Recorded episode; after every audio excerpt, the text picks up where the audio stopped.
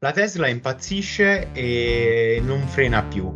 Questi e altri problemi introducono un argomento di riflessione, ossia di chi è la colpa e quali sono le regole e l'etica da utilizzare nei confronti delle macchine. Ho chiesto a Mauro Pennici di poter chiacchierare sul podcast per raccontare proprio come l'intelligenza artificiale crei nuovi problemi a livello etico, come si stiano approcciando. Benvenuti quindi alla nuova puntata del podcast dedicata alla Business Intelligence e diamo il benvenuto a Mauro. Mauro, prima di iniziare ad entrare nel vivo dell'argomento ti chiederei una breve presentazione per chi non ti conoscesse e come mai oggi parlerai con noi proprio di etica e di AI. Sì, ciao a tutti, sono Mauro. Nella vita io nasco in realtà come data scientist, quindi mi occupo di sviluppo di intelligenza artificiale dal 2012. Nella mia attività come start-upper ho partecipato a diversi eventi della Comunità Europea e 3 anni fa sono entrato nel mio secondo gruppo di etica ed AI, un gruppo di una commissione di ricerca e sviluppo proprio della Comunità Europea, in cui rispetto a quello che credevo io all'inizio, cioè fosse semplicemente andare a chiacchierare come ho fatto prima per capire, invece è un gruppo molto, tra virgolette, tecnico. Quindi si prendono delle casistiche, che quindi di fatti già avvenuti, e li si vanno a scorporare, quindi quella è quella tecnologica, quella è quella giuridica, quella è quella filosofica, quella è quella sociologica.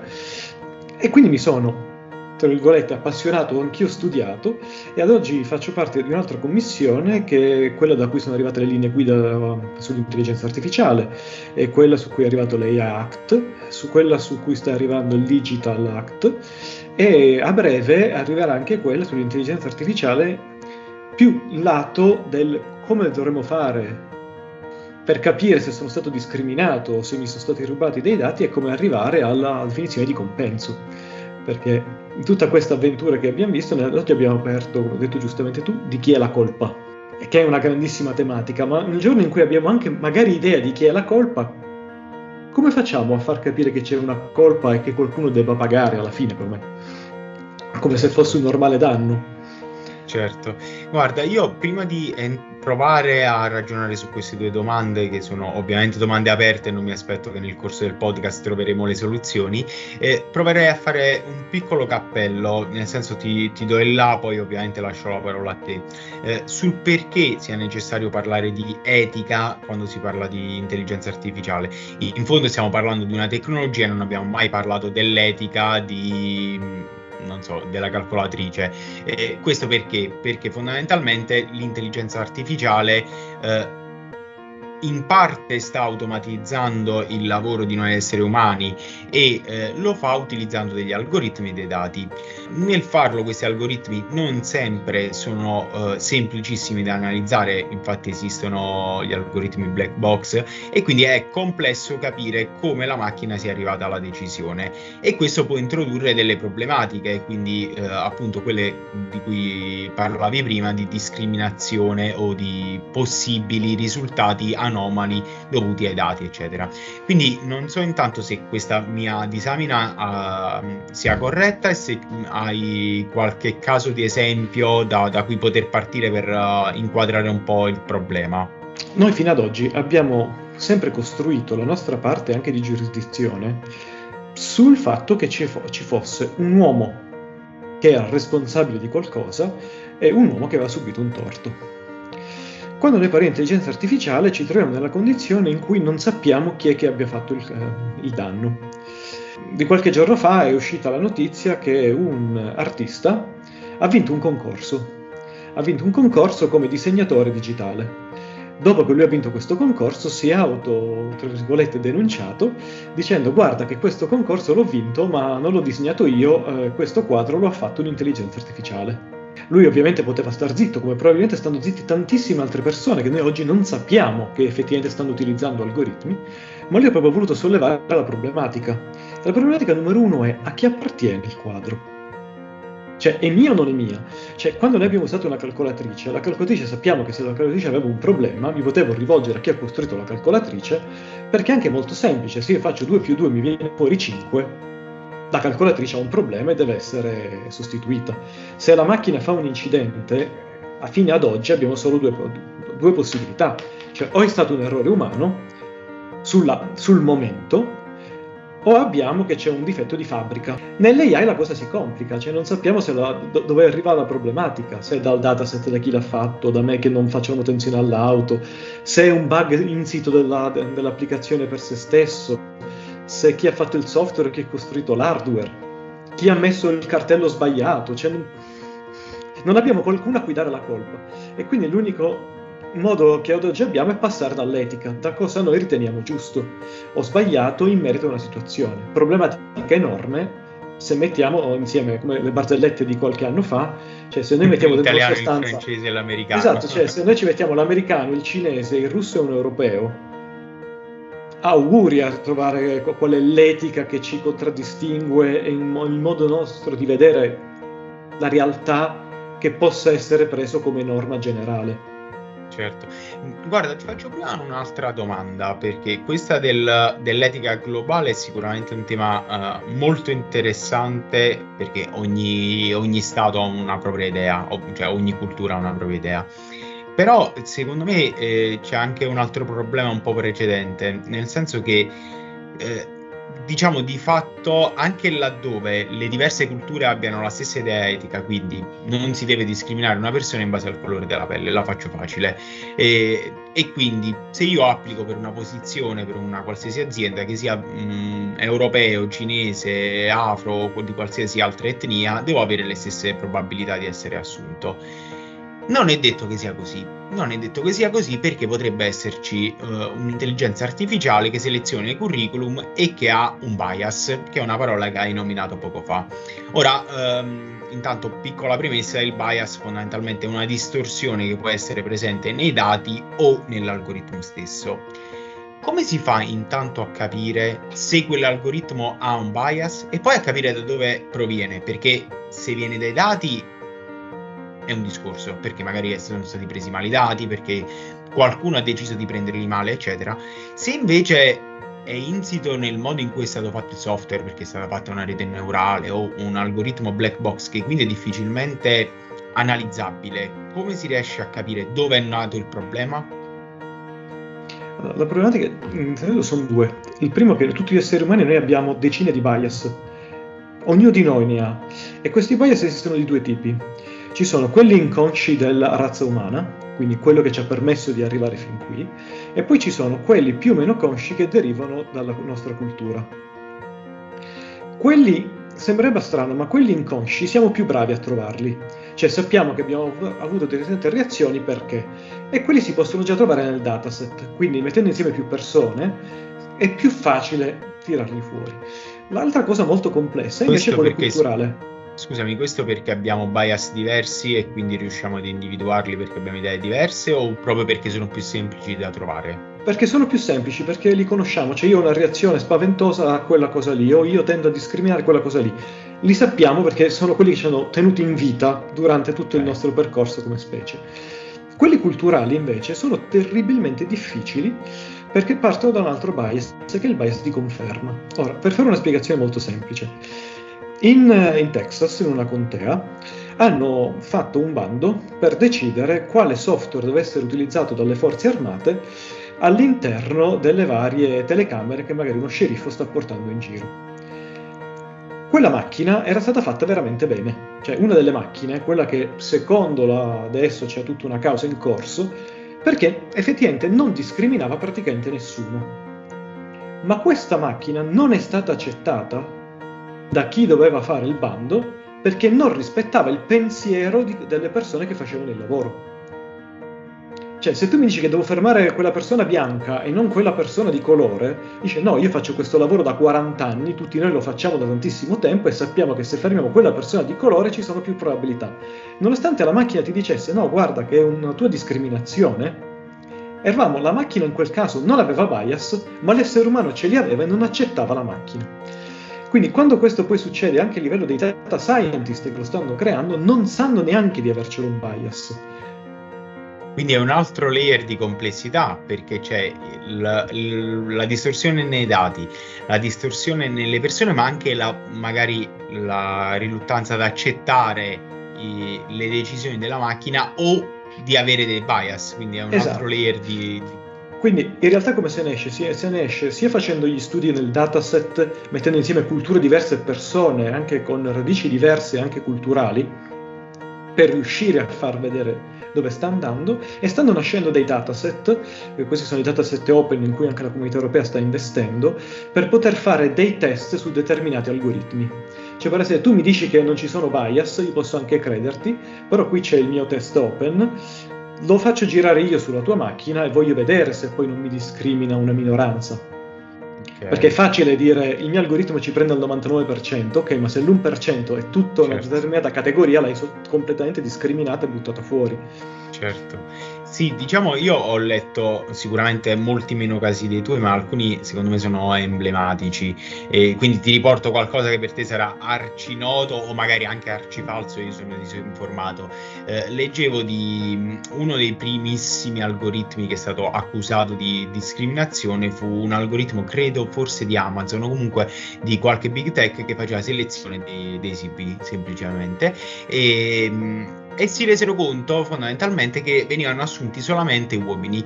Questo perché di fatto sembrerebbe che non ci fosse stata un'intenzionalità nell'introdurre il bias, ma semplicemente il dataset da cui era stato utilizzato per addestrare l'algoritmo era un dataset sugli attuali dipendenti o dipendenti storici, che erano nella maggior parte dei casi uomini, quindi molto sbilanciato verso gli uomini, qualcosa tipo il 90%, e quindi la macchina aveva capito che al 90% gli uomini performavano meglio, con il 90% di probabilità.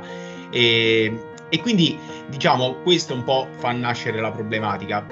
Però mi viene una domanda. Nel caso che ti ho appena raccontato, magari banale, diciamo il bias lo si riconosce soltanto a posteriori, cioè quando ha già discriminato NCV di donne, che non sono quindi state assunte, sono stati assunti tutti uomini, e quindi qualcuno se ne accorge. Non è un po' troppo tardi? È l'unico modo? È troppo tardi, no, è tardissimo, e lì c'è stato sicuramente un bruttissimo lavoro fatto da parte degli scienziati che ci sono dietro, perché chiunque faccia bene questo lavoro parte dal presupposto di accorgerti immediatamente che stai analizzando un dataset che è sbilanciato. Certo. Quindi devi fare qualcosa, cioè devi o diminuire il numero di uomini che hai messo dentro o trovare il modo di aumentare il numero di donne. Per esempio, questo non potrebbe mai accadere, non dovrebbe mai accadere su chi fa uno studio medico, perché se io so che una persona su 1000 che fa questo esame ha un tumore, mi basta dire che il tumore non ce l'ha nessuno e ci ho preso il 99,99%, l'algoritmo è il figo dell'universo, se applicassi la banale algebra. Cioè, se invece vado a fare uno studio di statistica medica, le cose cambiano completamente. Sì. Negli anni precedenti era il modo in cui la parte marketing e la parte spingeva i propri algoritmi. Certo. L'abbiamo visto tutti, c'era IBM che diceva noi riconosciamo il viso al 96%, arrivava Google, diceva io lo riconosco all'X%, e poi tutti gli chiedevano sì, ma qual è il dataset? Cioè, mi dai il dataset, posso confrontarlo pure io?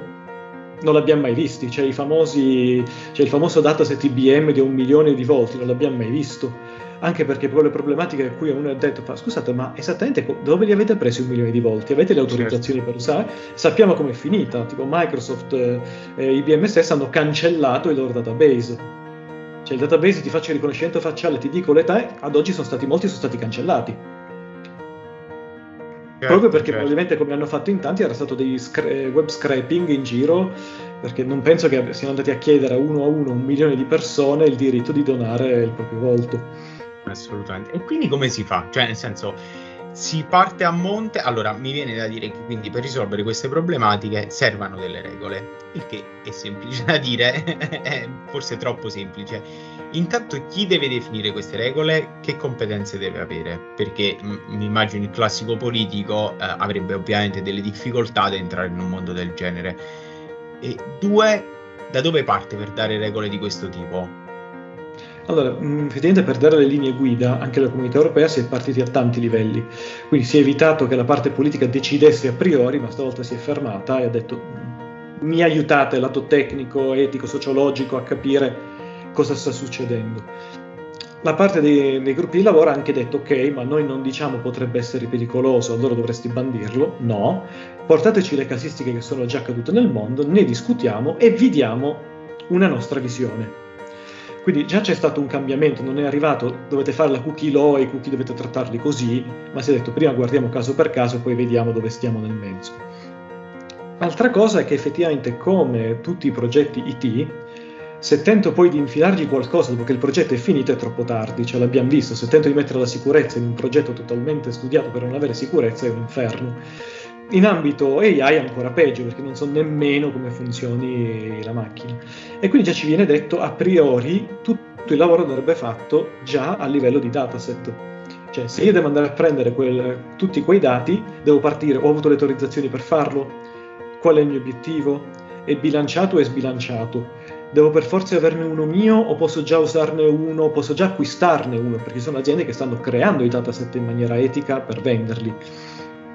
Proprio per capire che poi magari posso sviluppare su un dataset etico e magari l'algoritmo farà una cosa che assolutamente non è etica, ma lì è un altro discorso che arriva a un livello superiore. Del tipo, quando la Comunità Europea ha dichiarato che è assolutamente illegale fare social scoring, non è che se l'ha inventato, cioè in Cina avevano fatto già dei test in cui alcune persone che avevano social scoring talmente veramente molto basso secondo le loro indicazioni non si aprivano nemmeno le porte automatiche tipo della banca, cioè non ti fanno neanche andare a parlare. Certo. Sì, diciamo quindi, che poi quella è l'estremizzazione, è l'estremo che fa sempre male, nel senso che io credo che ci sia una premessa, dimmi cosa ne pensi, alla base proprio dell'AI, ossia che le macchine di fatto possono aiutarci, possono filtrare delle richieste, possono essere degli alleati, ma non devono sostituire comunque la persona, perché se poi arriviamo alla banca che decide che non puoi entrare perché non hai rispettato determinati parametri, di fatto è discriminatorio di default proprio l'idea, e poi lì secondo me sfondiamo anche un po' un altro mondo di cui poi ti chiederò un'opinione, che è quello delle macchine sostituiranno l'uomo, ci ruberanno il lavoro eccetera, però su quello magari ci arriviamo dopo. Sì.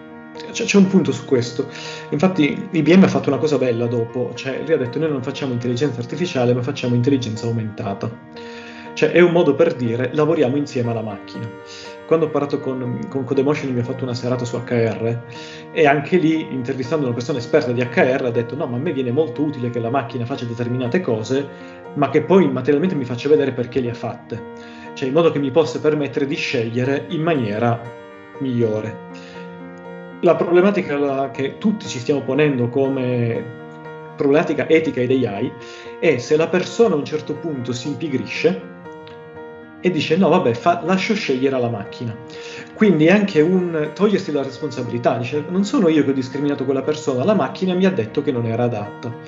E la cosa più brutta di tutto è che si potrebbe arrivare a un momento in cui ci sia una fossilizzazione del nostro modello culturale.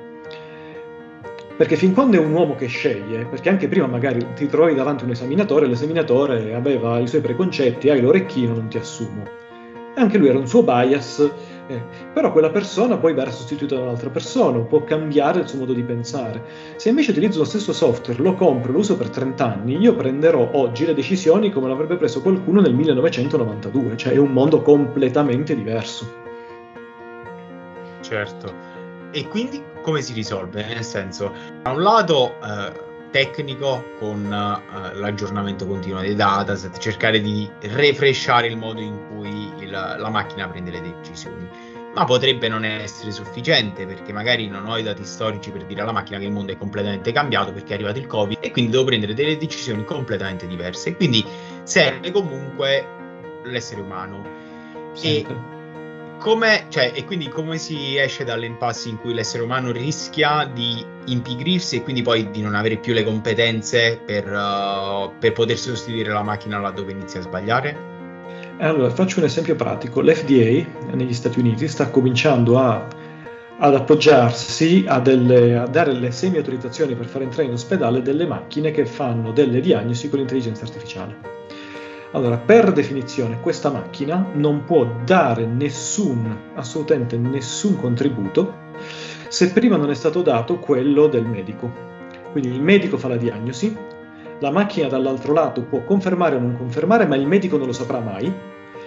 Se le cose non sono confermate, arriverà ad un altro medico di rifare un'altra valutazione. Quindi in realtà è sempre un modo di avere un doppio confronto se la macchina non è d'accordo con l'essere umano, ma non è il medico a dire guarda ti dico una cavolata, poi dimmi tu macchina che cos'è in modo che poi mi corregga. Tutto è partito dal fatto che le macchine sanno fare meglio di noi determinati compiti e quindi magari sono più brave ad elaborare milionate di dati, cosa che noi esseri umani non sappiamo fare bene, e quindi trovano magari correlazioni che noi non vediamo, pattern e quant'altro. Quindi in qualche modo stiamo dicendo che la macchina ha delle abilità, è più veloce o più precisa di noi esseri umani. Il rischio però è che se usiamo la macchina noi ci impigriamo e quindi peggioriamo. Quindi per evitare che questo accada bisogna sempre passare dall'uomo, che alla fine dà l'ok a quello che ha fatto la macchina in qualche modo, perché il secondo medico valida o meno il lavoro del primo medico e della macchina laddove non siano d'accordo, e quindi potrebbe dire no, la macchina ha sbagliato. Quindi non è un po' un cane che si morde la coda il fatto che prendiamo la macchina perché è più brava di noi, ma per evitare che noi peggioriamo poi siamo noi a dire alla macchina cosa fare? Sì. Innanzitutto ci sono i casi in cui non importa a nessuno fare una validazione, tipo il macchinario che si sta rompendo, che se faccio la valutazione 4 mesi prima, 5 mesi dopo non cambia niente. Negli altri in realtà è una questione di abitudine alla macchina. Faccio un esempio con la macchina che guida da sola che è molto semplice. Se noi tornassimo indietro quando io ho preso la patente, lasciamo stare gli anni, la macchina era totalmente meccanica, cioè non c'era niente di elettronico lì dentro, niente, c'è tutta la parte elettrica, proprio la batteria, i fari, c'è nulla. Ad oggi, se noi prendiamo una macchina di oggi, dire che la stiamo guidando noi è un parolone, cioè è una centralina che decide quanto va il servosterzo, quanto va il servofreno, quando in quelle automatiche addirittura parcheggiano, cioè premi un bottone e parcheggiano da sole, cioè l'impatto che qualcuno dica a me la macchina guida da sola è enorme. L'impatto che a mio figlio qualcuno dice la macchina guida da sola, ti guarda e ti dice va bene, tanto già ti dà il segnale se stai forando, stai girando senza mettere la freccia, parcheggia da sola, frena da sola se non te ne sei accorto. Quindi anche nel caso del medico è un concetto di dire io sono il medico, sono io che decido.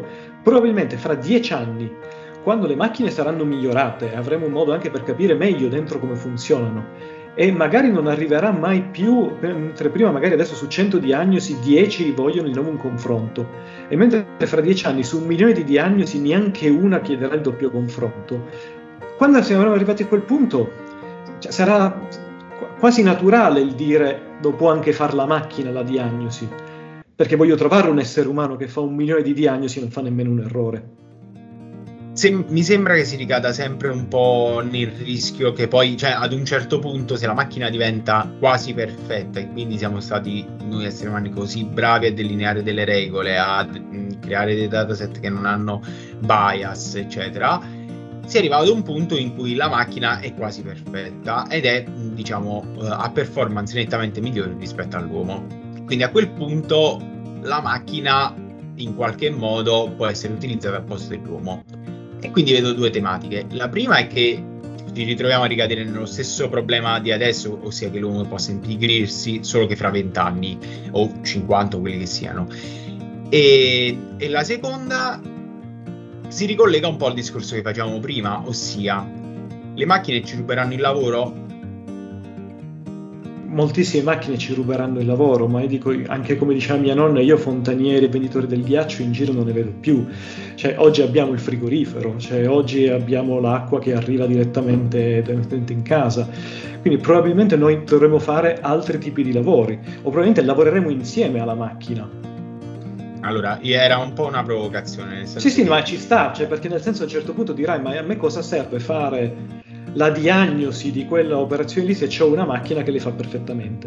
Però dobbiamo anche entrare nel caso che la macchina non conoscerà mai tutto, perché la macchina quando vede un caso che non conosce c'è qualcuno che dovrà ripartire da zero, c'è il medico che dovrà studiarlo, il ricercatore che ci dovrà andare, poi magari il ricercatore per trovare il medicinale userà la macchina che sarà brava a trovare quella proteina, poi dovranno fare tutti i casi qui. Cioè io lo vedo sempre come ci evolveremo anche noi come lavoro, ci sarà sempre un lavoro sempre più specializzato in cui la macchina ci servirà esattamente come la stiamo usando adesso, fin quando per quella casistica diventerà talmente brava che potrà farla in automatico. No, guarda, sono assolutamente d'accordo. Ne ho parlato proprio ultimamente e ho citato un lavoro che è completamente sparito per qualcosa che non era legato all'AI. Forse nell'800 in Inghilterra esistevano gli svegliatori, ossia persone che venivano a bussarti alla finestra o alla porta per svegliarti. Un giorno è arrivata la sveglia e gli svegliatori dal giorno dopo non sono più esistiti. E meno male, nel senso che è un peccato sfruttare le potenzialità di un essere umano per andare a bussare ad una porta. Quindi la tecnologia in quel caso ha liberato quelle persone, ha liberato le potenzialità di quelle persone per poter fare lavori migliori. Ovvio è che c'è un problema nel breve periodo, nel senso che lo svegliatore dell'esempio il giorno dopo non aveva più un lavoro e quindi deve reinventarsi, e non è detto che sia sempre così semplice. Però nel lungo periodo porta a un miglioramento della, diciamo, proprio della specie umana in qualche modo, nel senso che possiamo concentrarci su lavori a maggior valore aggiunto. E quindi su questo ho una provocazione per te e una domanda. Parto dalla provocazione. Tu nasci come data scientist. Oggi esistono, o comunque in futuro sempre di più esisteranno, macchine che scrivono codice. Quindi inizia a esistere l'AI che scrive codice, l'AI generative. Che ne pensi di queste macchine? Perché poi quando tocca il nostro lavoro un po', mi è capitato di parlare, te la faccio perché mi è capitato di parlare con altri programmatori di questa cosa e ovviamente un po', no però il codice è un po' diverso, no ma il mio lavoro è troppo complesso, no ma forse non conviene. No, a me è già successo. Okay. Quando ho cominciato a lavorare io, allora esisteva solo il Notepad e l'HTML si scriveva in Notepad. 2 anni dopo è arrivato Dreamweaver e Frontpage. Cioè, è lì, cioè, il mio lavoro di scrivere a mano è finito, cioè la gente è molto più brava a fare drag and drop, non esistevano i CSS, sono arrivati i web designer e ho fatto i CSS. Io mi sono dovuto reinventare, ho imparato a utilizzare Dreamweaver, ho imparato a fare i CSS, cioè probabilmente io non andrà più bene la mia capacità di analizzare i dati, ma probabilmente andrà bene la mia creatività di vedere quali dati mancano alla macchina. Dovrò fare un altro step evolutivo professionale, oppure direttamente dire ok, dovrò fare proprio qualcos'altro. A livello etico e diciamo immaginiamo che esista un regolatore mondiale che con la bacchetta magica può definire le regole per tutto il mondo, che si fa in questo caso? Cioè le macchine migliorano, quindi toglieranno lavori ripetitivi e li automatizzeranno. Ci saranno però delle persone che perderanno il lavoro, alcune saranno in grado di reinventarsi, altre no. Come si può gestire questa transizione? Beh, a livello etico è quello che abbiamo già fatto con la rivoluzione industriale, lì non è stato gestito ed è stato effettivamente un delirio, cioè che ha portato veramente a tutto. Ad oggi si sta provando a prevenire, cioè provare a prevenire vuol dire non andiamo a sostituire la macchina in azienda direttamente, ma facciamo il corso perché chi la gestisca è una persona che prima ha semplicemente fatto l'operaio, ma adesso è in grado di gestire. E l'altra cosa molto interessante che stanno facendo è, siccome la macchina deve imparare, ma è soltanto gli operai che possono insegnare alla macchina, ci sono tante nuove figure che prima magari venivano, effettivamente io faccio questo lavoro, adesso stanno insegnando ai data scientist per spiegarlo alla macchina come fare questo lavoro. Cioè stanno già transitando, molti non stanno già più facendo il loro lavoro di prima, ma sono diventati tutor non più dalla figura junior che entra in azienda, ma in realtà di altri professionisti per addestrare la macchina. Ovviamente qui ci vuole anche una bella visione politica e su quello si aprirebbero altre fonti, però fondamentalmente vuol dire anche quello, cioè la conoscenza della persona, farla diventare un valore che possa diventare il suo lavoro. Prima parlavamo del fatto che una commissione etica legata all'AI richiede diverse figure, nel senso che richiede sicuramente il politico, comunque il decisore in qualche modo, richiede una figura tecnica in grado di capire cosa l'AI stia facendo, ma credo non basti, credo servano filosofi, psicologi e quant'altro. Quindi come è composto il team? Okay. Innanzitutto sono più gruppi, proprio per evitare che venga fuori un un messaggio predominante, una visione predominante, sono tanti gruppi che vengono mischiati e che si scambiano le idee, e ci sono tantissime figure dentro, cioè da quella tecnica a quella decisore, poi c'è quella ovviamente economica, per dire se facciamo questo che impatto può avere, c'è sicuramente quella psicologica, c'è quella sociologica, c'è quella filosofica, perché a questo punto sono problemi che non abbiamo mai affrontato, cioè alle volte non li abbiamo mai affrontati, e quindi ognuno porta la sua. Come dire, anche solo nell'etica ci sono 4 visioni principali e almeno una quarantina di visioni secondarie, cioè anche se tu metti insieme qualcuno che si occupa di etica non troverai mai una visione uguale a quella di un altro, e quindi cosa si fa? Ci si mette sempre dalla parte della persona. Quindi se dovesse accadere questo, secondo la mia visione, cosa accade? E ognuno poi porta la sua esperienza, sia come essere umano, cioè io sarei contento o no perché, sia poi dal punto di vista tecnico, perché fino a una decina di anni fa la parte tecnica in realtà se ne fregava abbastanza perché aveva una problematica più alta, farlo funzionare l'algoritmo. Ora che gli algoritmi sappiamo come funzionano, e ci stiamo ponendo la domanda: è giusto o non è giusto? E questo è il livello di decisione. Poi c'è un'altra parte che viene sempre un po' dimenticata, che a me piace citare, ed è il lavoro etico che viene fatto sulle persone, che è quello che è successo a Google e che è successo ad Amazon. Noi fondamentalmente non potremo mai sapere cosa dentro Amazon mette dentro il suo algoritmo, cioè noi da utilizzatori non possiamo saperlo, ma siccome c'è tutto uno risveglio etico delle persone che dice io voglio fare la cosa giusta, lo sciopero è partito dalle persone che lavoravano per Amazon, hanno scoperto che uno dei loro software per il riconoscimento e per i puntamenti per i droni veniva venduto ai militari. Loro si sono rifiutati per dire nessuno ce lo aveva detto che noi stavamo sviluppando questo per un esercito. Hanno fatto uno sciopero che ha costretto Amazon a dividere in due il gruppo di sviluppo, in 2 aziende separate. Il gruppo di AWS che continua a fare gli algoritmi che noi vediamo è un gruppo specializzato che progetta algoritmi per l'esercito. Quindi è anche lì, perché effettivamente riuscire a capire da una black box cosa stia succedendo da quel lato, si possono fare delle prove, si possono fare delle mute, però scoprirlo veramente è molto complicato. Se invece le persone crescono con una propria etica, con una propria visione del mondo, è molto più facile che siano loro stessi ad alzare una mano quando dice guarda, ma nel contratto che ho firmato, nel codice etico che mi hai fatto firmare entrando in azienda, io non ce l'ho. Certo, poi c'è un tema legato all'etica delle persone, perché poi noi vogliamo mettere un'etica alle macchine, ma prima c'è necessità che l'essere umano ce l'abbia. L'etica delle macchine alla fine è il risultato dei nostri bias e dei nostri valori. Esatto. Facciamo un esempio molto bello che ho visto sulla parte di generazione delle immagini. Hanno portato un esempio in cui ci fa, alla fine su cui ho scritto un articolo sul mio blog, che è quello che ogni volta che noi creiamo l'intelligenza artificiale in realtà abbiamo fissato un nostro modo di pensare, un nostro valore. Questo perché se noi oggi andiamo su Dall-E e chiediamo di avere un gruppo di studentesse che esce da scuola, l'uniforme che avranno, la scuola da cui usciranno e come saranno vestito rispetterà il modo occidentale. Se io lo facessi su chi ha studiato o ha messo in piedi quella cosa in Giappone, usciranno tutti con la stessa divisa perché devono fare questa cosa lì.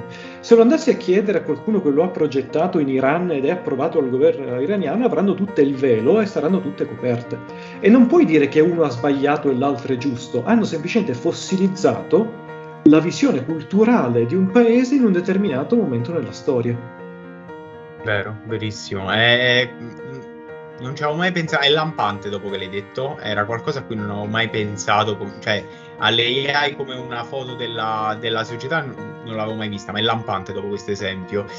E tornando al problema di apertura, che poi si ricollega molto a questo, poiché diverse culture hanno etiche diverse, come si fa quindi a definire cosa è giusto? Quindi banalmente, per alcune religioni le donne devono avere il velo, per altre culture invece non è così, e magari ci sono alcune persone che pensano che sia poco rispettoso nei confronti della donna. Ora, ovviamente nessuno dei due ha ragione a priori, nel senso no. Che e quindi? Ad oggi l'unico modo è di dichiarare quali sono i bias e i valori all'interno della macchina. Ci sono. È stato addestrato con queste immagini, è stato addestrato in questo modo, quindi sappi che il risultato che ti potrà dare è un risultato che rispetta determinate regole. Se non vuoi usarla, usa quella di qualcun altro e usa le tue, che è un po' il problema che noi abbiamo, tra virgolette, abbiamo già visto con la GDPR. Cioè con la GDPR noi un giorno all'altro abbiamo visto che alcuni siti in America non potevamo più accederci, o che tantissimi software hanno dovuto aggiornarsi, e alcuni hanno deciso allora rispettiamo la GDPR in tutto il pianeta, che era molto più facile, altri invece hanno proprio dei prodotti diversi, se li stai utilizzando negli Stati Uniti o li stai utilizzando nel resto del mondo, li stai utilizzando in Europa. Quindi in realtà sì, hanno creato dei software diversi per rispettare legislazioni diverse.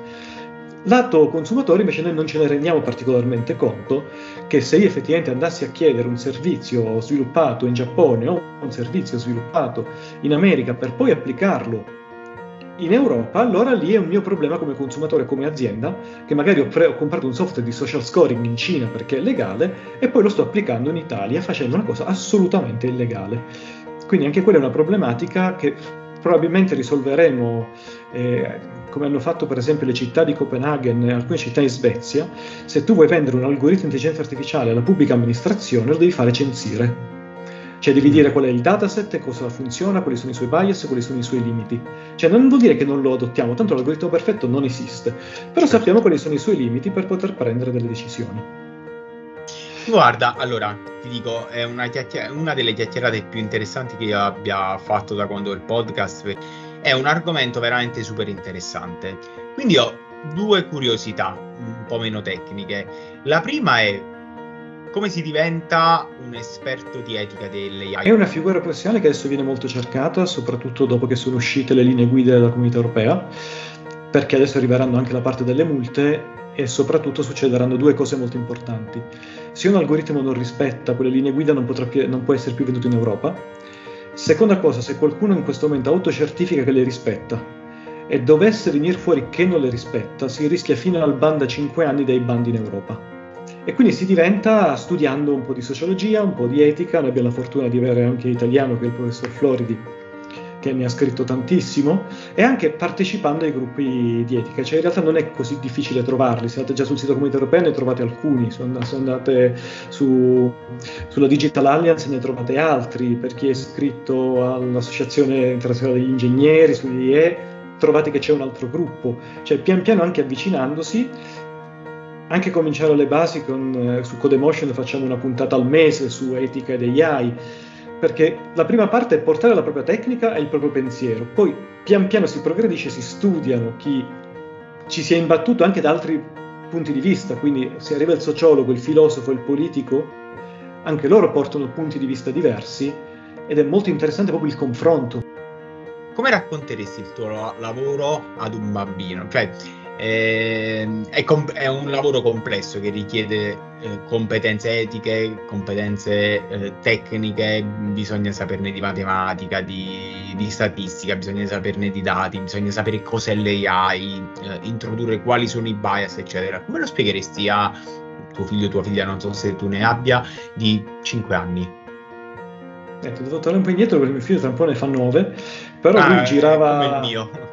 Lui girava da quando aveva 6 mesi con me, con la startup, in giro con sua madre, quindi in realtà ha visto tutte le fiere in giro per l'Europa, lui c'era. E quindi lui è quasi un non caso, perché molte volte si ricorda molte più cose di me anche delle conferenze di cui ha seguito, però lui l'ha presa abbastanza tranquillamente, cioè nel senso, dopo che ha visto Terminator, dice, e poi dopo che ha visto Wall-E, dice, ah ok, voi state tentando di fare più Wall-E e meno Terminator, cioè il suo concetto da bambino però era abbastanza chiaro. Ottimo modo di spiegarlo. E quindi in realtà ha detto, non stiamo tentando di fare o Wall-E o Terminator, stiamo tentando semplicemente di fare una macchina che non si porti, almeno sapendo dietro, tutti i problemi che ci abbiamo già noi, perché poi è quello, cioè... Certo. Sì, diciamo che in qualche modo sembra di risolvere problemi mai esistiti, ma poi si affrontano i problemi dell'umanità, i problemi vecchi di 1000 anni. Faccio un esempio da ridere, no?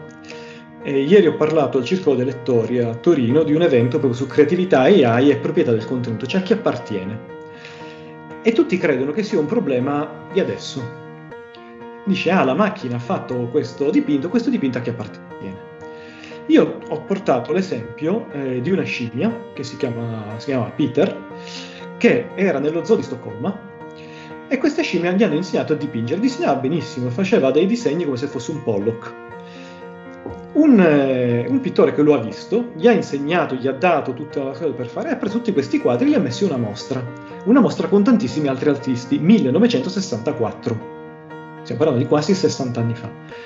Tutti lo hanno apprezzato, è stato votato come il miglior artista di tutta la mostra, a che poi il pittore ha detto: sì, ma guardate che il pittore non è questo Peter Bresson che noi abbiamo scritto qui, ma si chiama Peter della scimmia che trovate allo zoo qui a Stoccolma. Ovviamente c'è chi si è arrabbiato, il critico è stato preso in giro, altri che hanno detto non mi interessa se l'ha fatto una scimmia, a me piace, e quindi quello è la cosa più bella che abbia visto, e per me.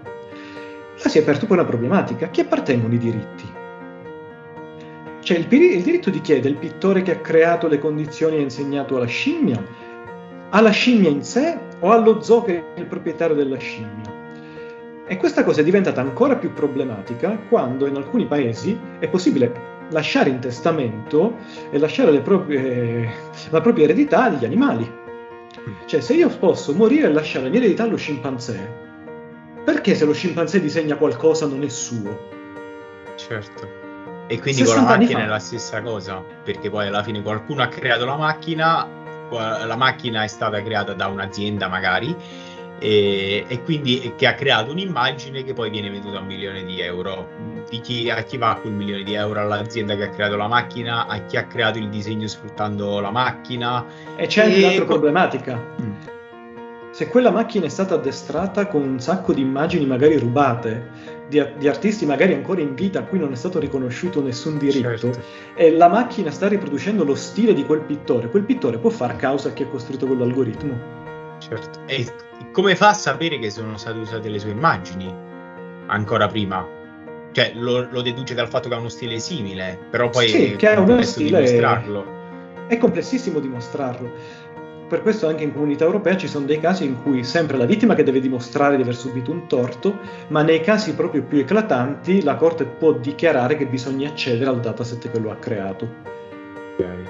Quindi magari non la persona, magari un esperto deve andare effettivamente a controllare che lì dentro non sia stata inserita quell'immagine, perché è veramente complicato. Cioè noi lo scimpanzé più o meno abbiamo tre attori, che può essere lo zoo, il pittore e lo scimpanzé di per sé. Infatti adesso stanno nascendo tantissime altre complicazioni. No, lo scimpanzé non può perché non è un essere umano. Ok, ma nel concorso non c'era scritto un essere umano, c'era scritto possono partecipare da chi ha più di 5 anni. La scimmia ne aveva più di 5 anni e ha partecipato.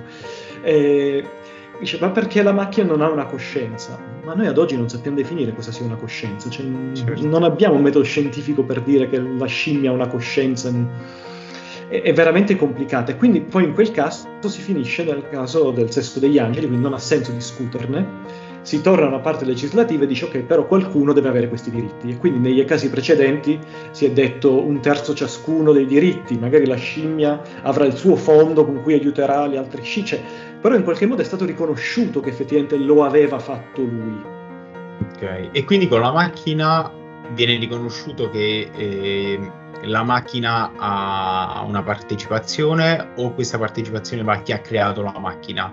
Cioè il caso ad oggi non c'è del quadro venduto $1 milione. Non c'è una regolamentazione chiara al momento. Alcuni artisti cominciano a riportare per esempio come firmano il quadro, firmano loro il quadro e poi magari il nome della macchina e la versione con cui lo hanno fatto. Oppure è una questione contrattuale. Per esempio se io uso un Midjourney, cioè per generare un'immagine, dice che l'immagine è totalmente mia. Però mi assumo anche la responsabilità che se c'è stata fatta per un dataset sbagliato, io ne sono il responsabile, tra virgolette. Quindi io che ho fatto l'immagine, sto mondo l'immagine, mi prendo la responsabilità. In Dall-E è diverso. Cioè OpenAI dice che se io sto generando un'immagine con Dall-E, OpenAI ne resta comunque, ne può usufruire per sempre perché appartiene anche ad OpenAI, però se effettivamente c'è un problema nel dataset ne risponde OpenAI. E se quell'immagine che io ho generato viene venduta $1 milione è di OpenAI, quindi, o comunque OpenAI ha una partecipazione in quel $1 milione. OpenAI ne ha una partecipazione che però non è una parte di $1 milione, ma è un diritto di sfruttamento. Ok. Mentre ce ne sono altri che dicono tu generi l'immagine, puoi usare questa immagine quante volte vuoi, però appartiene a me, resta alla mia azienda che ha generato l'algoritmo.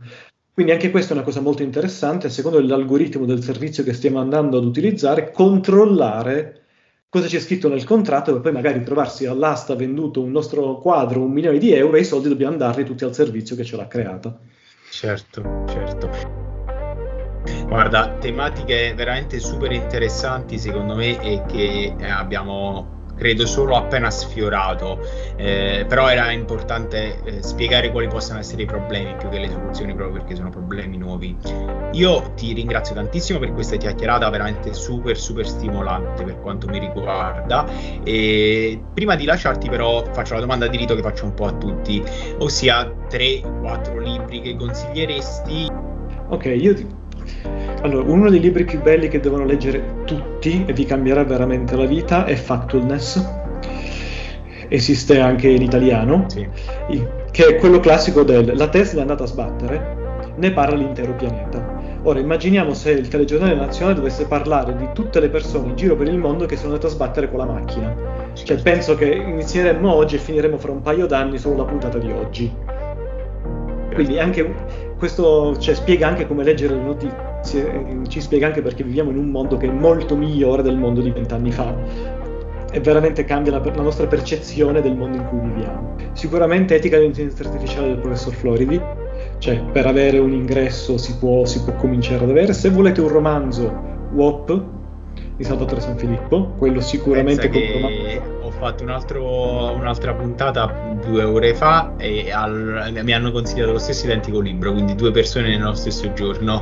Lo devo comprare per forza. No, devi comprarlo per forza. Ho avuto quel piacere di averlo intervistato nel WOP, per WOP e poi per l'etica dell'AI al panel del CodeMotion, quindi quello è sicuramente un libro da prendere. E un altro, se si vuole un po' cominciare a capire da dove nasce l'etica, quella di cui stiamo parlando adesso, quindi non si vuole arrivare a Spinoza o Kant, cioè quelli poi magari si arriverà dopo, c'è un libro che si chiama Uccideresti l'uomo grasso, che già il nome è non etico, ma è fatto apposta, perché narra della professoressa e poi ricercatrice che nel 1947 diede inizio a quello che è la carrerologia, quindi il famoso tiro la leva del binario e uccido una persona al posto di ucciderne un'altra, con tutti gli esempi del perché è nato e perché è diventata una scienza. È soltanto un pezzettino dell'etica, certo, però è molto interessante vedere come nel 1945, tra il 45 e il 50, durante appena finita la guerra, ancora un qualche bombardamento in corso di una Londra distrutta, questa persona si sia posta questa roba su un caso effettivamente è accaduto.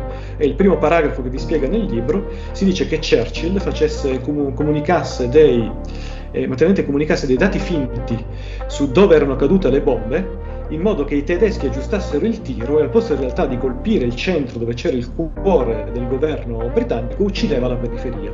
E quindi la domanda era: facendo questo, è giusto che delle persone innocenti che non sarebbero mai state toccate dalle bombe sono morte per salvare il centro di governo dell'Inghilterra? Certo. Sono sempre domande senza una vera risposta. È sempre difficilissimo rispondere ad una domanda del genere. Non so se è la mia impressione, perché... No, è difficile perché se siamo tutti qui seduti è molto semplice. Ma Churchill si trovava lì con le bombe che stavano cadendo e ha dovuto fare una scelta, cioè ne avrà vagliate centinaia e tra le centinaia, tra quelle che funzionavano di più, ha scelto questo. E poi sempre ha vinto la guerra e ha detto sei stato, cioè, viene osannato e tutto il resto. Avesse perso la guerra lo avremmo massacrato come uno che ha fatto cadere le bombe sui suoi senza neanche vincerla la guerra. Certo. Quindi è proprio la scelta del momento e succede questo. E io prendo questa decisione. Il problema dell'etica, della vera etica, quella proprio che c'aveva la E maiuscola, è capire proprio la decisione che poi prendiamo in quel preciso istante, perché lo abbiamo preso. È proprio il perché abbiamo preso quella decisione lì. Ok. Guarda, sicuramente super interessante. Io mi sento di aggiungere solo un libro alla tua lista che ho letto da poco, che è Incoscienza Artificiale, non so se lo conosci, è un libricino molto piccolo ma che in realtà è molto denso, quindi non è semplicissimo da leggere e fa riflettere molto. A me è piaciuto, diciamo è uno dei pochissimi libri che ho letto sull'etica e l'AI perché mi aveva incuriosito e quindi niente, mi sentivo di consigliarlo perché secondo me è molto, molto attinente, ecco. Sì, perché sono libri che uno legge e poi sono molto piccoli, perché poi hanno quelle 2 o 3 domande su cui potremmo stare a pensare per anni. Esatto. Ed è una cosa anche molto bella da fare, lo dico a chi ci sta ascoltando, che molte volte ci sono delle domande e uno dei consigli che viene dato è di scriverle su un quaderno, dare delle risposte, scriverle e magari leggerle fra 5 anni, fra 10 anni, cioè renderci conto che anche noi stessi siamo cambiati. E immaginiamo se invece quelle domande le avessimo fatte un'intelligenza artificiale ogni volta, la risposta sarebbe stata la stessa. Cioè probabilmente noi stessi non riusciremo più a parlare, a comunicare con noi stessi del passato. Vero, verissimo. Cioè ti guardi e dici, ma eri ragazzo, non l'avevi capito, non eri papà, non era successo questo? Certo.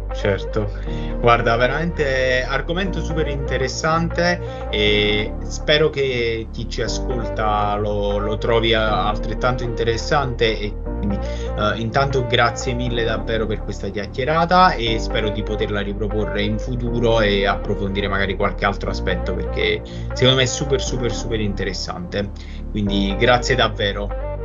Grazie a te, ciao a tutti.